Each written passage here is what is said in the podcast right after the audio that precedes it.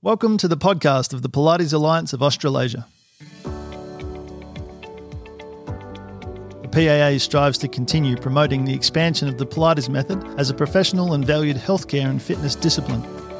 The goal of the PAA podcast is to explore the many facets and layers of the Pilates industry through conversations with the community. I'm your host, Bruce Hildebrand. Welcome to the show. In the lead up to the PAA conference happening in September this year, we have a series of short podcast episodes to introduce each of the workshop presenters. On today's call, we have the privilege of introducing Elaine Ewing. Elaine is a third generation certified authentic Pilates teacher through the New York Pilates Studio and owns Rhinebeck Pilates in New York State, which is home to many pieces of original equipment from Joseph Pilates' 8th Avenue studio. Together with Sean Gallagher, Elaine presents workshops based on Joseph Pilates' original method and apparatus, and in 2018 worked alongside Sean Gallagher to help create the yearly conference at Jacob's Pillow, Pilates at the Pillow. Elaine was the first to present a workshop inside Joseph Pilates' original Berkshire studio, the historically significant property now owned by Sean Gallagher. Elaine's workshops at the conference are titled Advance and Enhance Your Spinal Extension and Small Apparatus, the 2x4, Beanbag, and Bar. Elaine, welcome to the show. Hi, thank you for having me. Uh, Elaine, could you give us a quick overview of the workshop presentations you have in store for us at the upcoming PAA conference? Sure. So the Advance and Enhance Your Spinal Extension workshop is based on work in your studio. So we'll be using the mat, the reformer, the ladder barrel, and the Cadillac primarily. And we'll be focusing on spinal extension exercises and ways that you can advance and enhance your spinal extension. So get more spinal extension in those movements there's just different ways of practicing and different sequencing that you can do physically to get more movement in spinal extension that people may not automatically think about. It really takes practice to develop a sequence of events that you have to do within your body to be able to go all the way back with your spine as far as possible. Everybody's different. So that's why I titled it Advance and Enhance Your spinal extension because someone's greatest extension is going to be greater or less than the next person. So it's really getting the most out of what your body can do in the moment. And then with practice, you develop it and you can continue and go further. I was particularly interested in the context of extension, reading a little of the preamble of your session. You talked about flexion being in preparation for extension. Can you talk about that? Yeah, I have a theory that I practice myself when I'm doing spinal extension, and I've incorporated it into my teaching as well. That within extension is flexion. And one thing I learned in my training with Sean Gallagher in our teacher training program, I learned from him that you do flexion before you do extension. And we do that in Pilates. In the basic system, we do flexion primarily because you're strengthening your core muscles that help you come into flexion. And then you do extension after you've gained that skill of understanding what flexion is. So from there, I also developed in my teaching of how to do spinal extension that you not only start by learning flexion, but you also also carry the work of flexion in your body as you go through extension. And it actually does bring you into further spinal extension if you think about doing flexion. So that's where I go into during the workshop. I go much deeper into that. And in my classes, I, I go further into that as well. I can't wait because it's something that I can certainly relate to. For me, the connection between the flexion and extension is what creates the space and the length to be able to take yourself safely into the extension range. So to hear your dialogue exactly. around that, because I think it mechanically makes sense, and I can't wait for the delicious cues that come from your yeah. session. That's exactly what it is. A lot of times people think, oh, extension, I have to go into a lower back bend. And it's actually, like you said, there's a lot more length to it than that. And in the sequencing of cues that I use, which includes flexion, that's how you get back further by lengthening. Great. And do you talk a lot about how each individual vertebra contributes to the range? Because, like you say, it's easy to default to the low back doing all of the work. But I imagine, like a snake or any other articulating right. structure, if each part is contributing, then obviously that's going to contribute to the whole. Yeah, I do. I don't necessarily talk about each of the bones of your spine, but I talk about particular ways of engaging or lifting or lengthening specific parts of your body that will actually take you through that extension. Yeah, I don't really go into anatomy in it, but I'll use certain terminology that I've come up with that just helps people to visualize what they're doing and then engage in particular ways that takes them there. Beautiful. I like it. And around the small apparatus? So there's the beanbag, the two by four, and the bar. And when we were talking about these classes I've taught on these small equipment, especially during the pandemic, what was really cool about them was that these are things that people can actually make themselves or have at home during uh, the pandemic when we were closed, I taught these classes and I have my clientele from my studio. And I say, okay, you can buy a piece of wood and wrap a yoga mat around it. And that's what we call the two by four. And you can work out with this two by four at home and I'll teach you what to do. And that caught on pretty well. And it was really fun. And same thing with the bar, you know, simple thing to make. Same thing with the bean bag, easy to make and you can have at home. So you don't necessarily have to have a fully equipped studio to do these things, these small apparatus. You can be at home with them, or if you have them in your studio, you can use them at your studio too. So that was the idea behind this class is how can you work out at home and even make these things yourself and then use them. So that'll be with the classes. I'll, I'll talk about how you can make them yourself and then some of the exercises you can do on them. So, just to clarify, the two by four yeah. is referring to the dimensions of the piece of wood. Is that correct? Yeah, it's two inches high by four inches wide. So, something that may help the Australian term that a construction worker will use literally the letters or the numbers four and then the letter B and then the number two, 4B2. Oh, that's so cool. I was actually wondering what yeah. the translation would be. Did you say 4B2? I'm going to write that down. Give it a try. To practice that. I don't know. Can you say it again? 4B2. All right. Okay. I'll remember that. Elaine, can you share with us the background experience or the specific yeah. learning that you had yourself that was the catalyst to creating this content for the conferences workshops?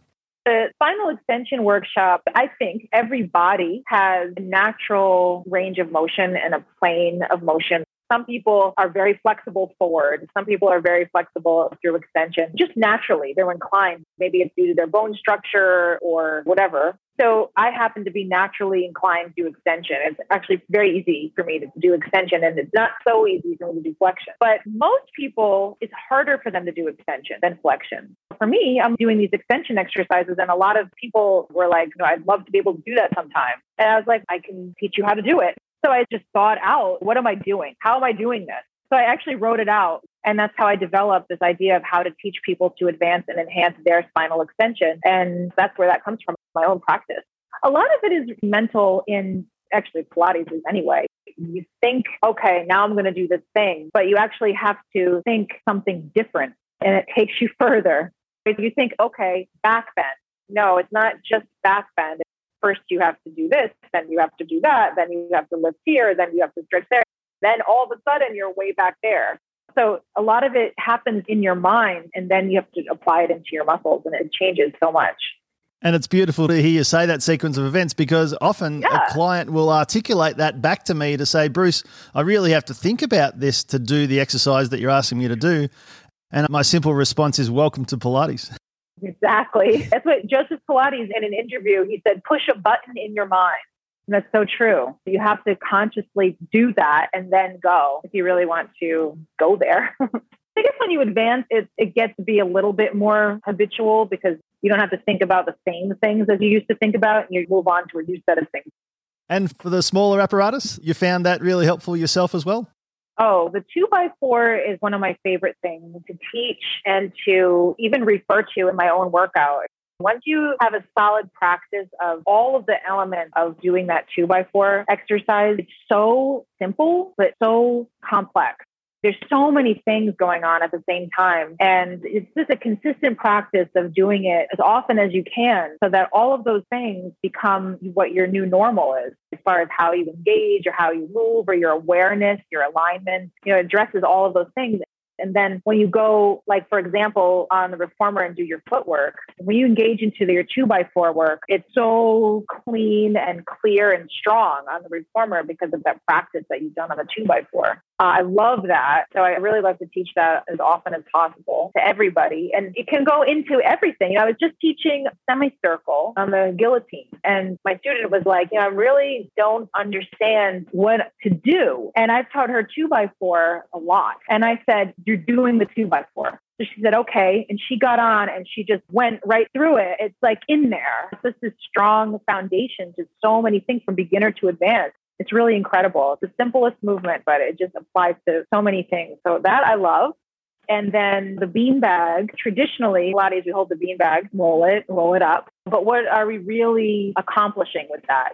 A lot of times we say it's for grip strength, but my workshop will talk about is it really for grip strength? If you want it to be for grip strength, what do you really have to do? What are you really strengthening with the bean bag?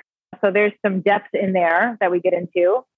And the bar is, you know, Joseph Pilates did use a bar in the studio. He had a bunch of them. And we can use it on the mat and we can do certain things that are great for alignment, awareness. Uh, it's also just an extra challenge to your mat work in general. It just adds an extra element. It's similar to how a magic circle would add an extra challenge to your mat work. The bar works in a similar way.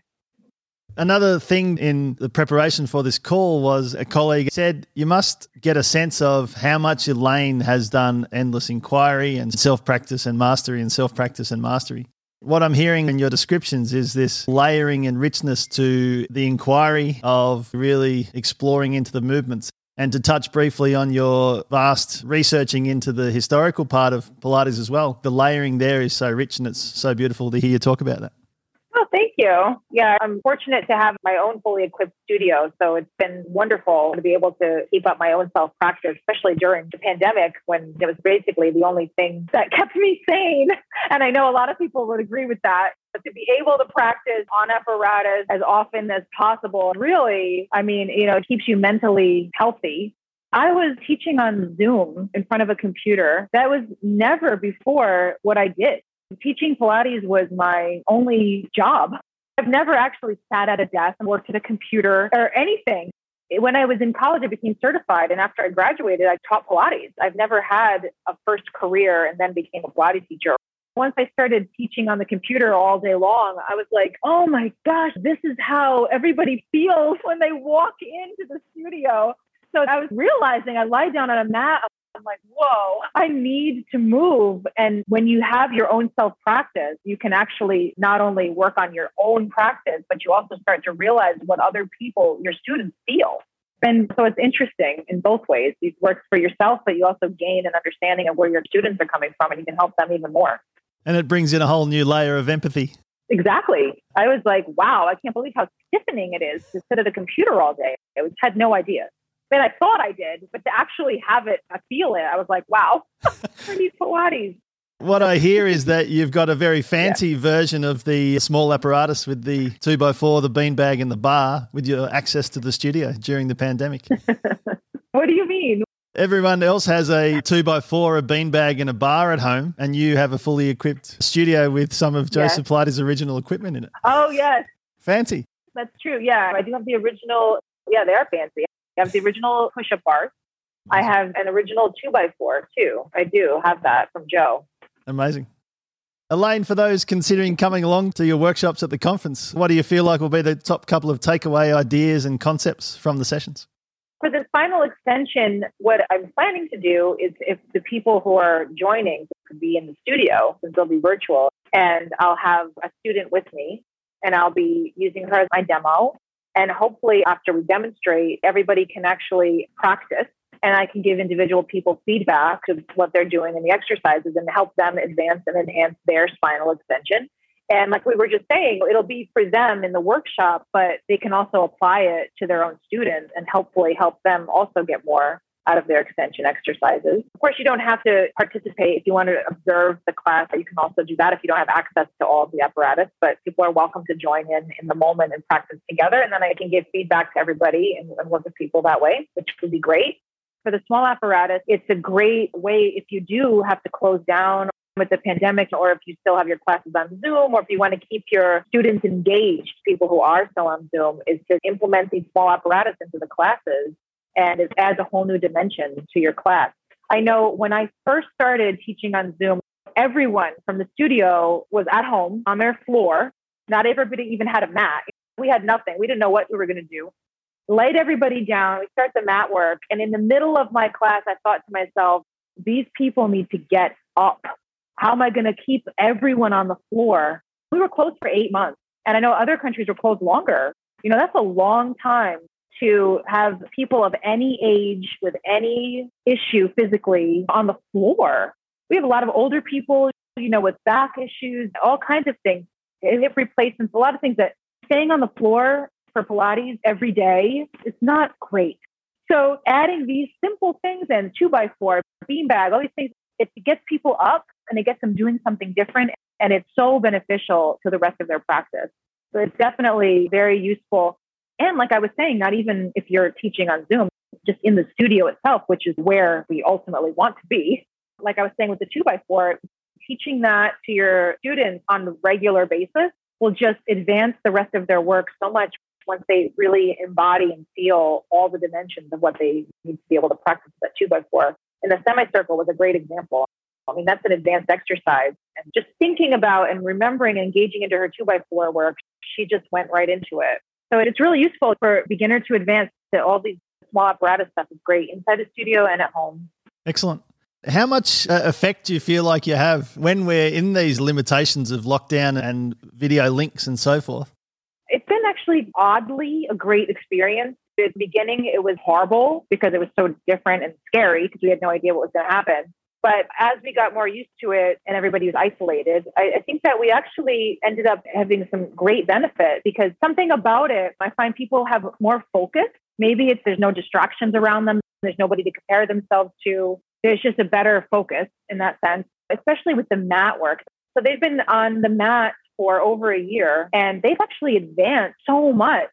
And I think it's something about the regularity, the consistency. And these are the things that we tell people all the time you know, you need to be focused, you need to be persistent and consistent and all these things. And, and it actually helps them be those things. But there's obvious limitations to it, but there's been a lot of benefit that I find exciting.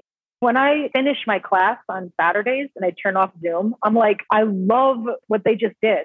I'm so impressed. I can't believe they totally got whatever exercise today. It looked amazing, you know? So that's exciting to see people what they're capable of and the other part of it is hands on can help people, of course, but I think sometimes people can actually start to rely on it, on you helping them.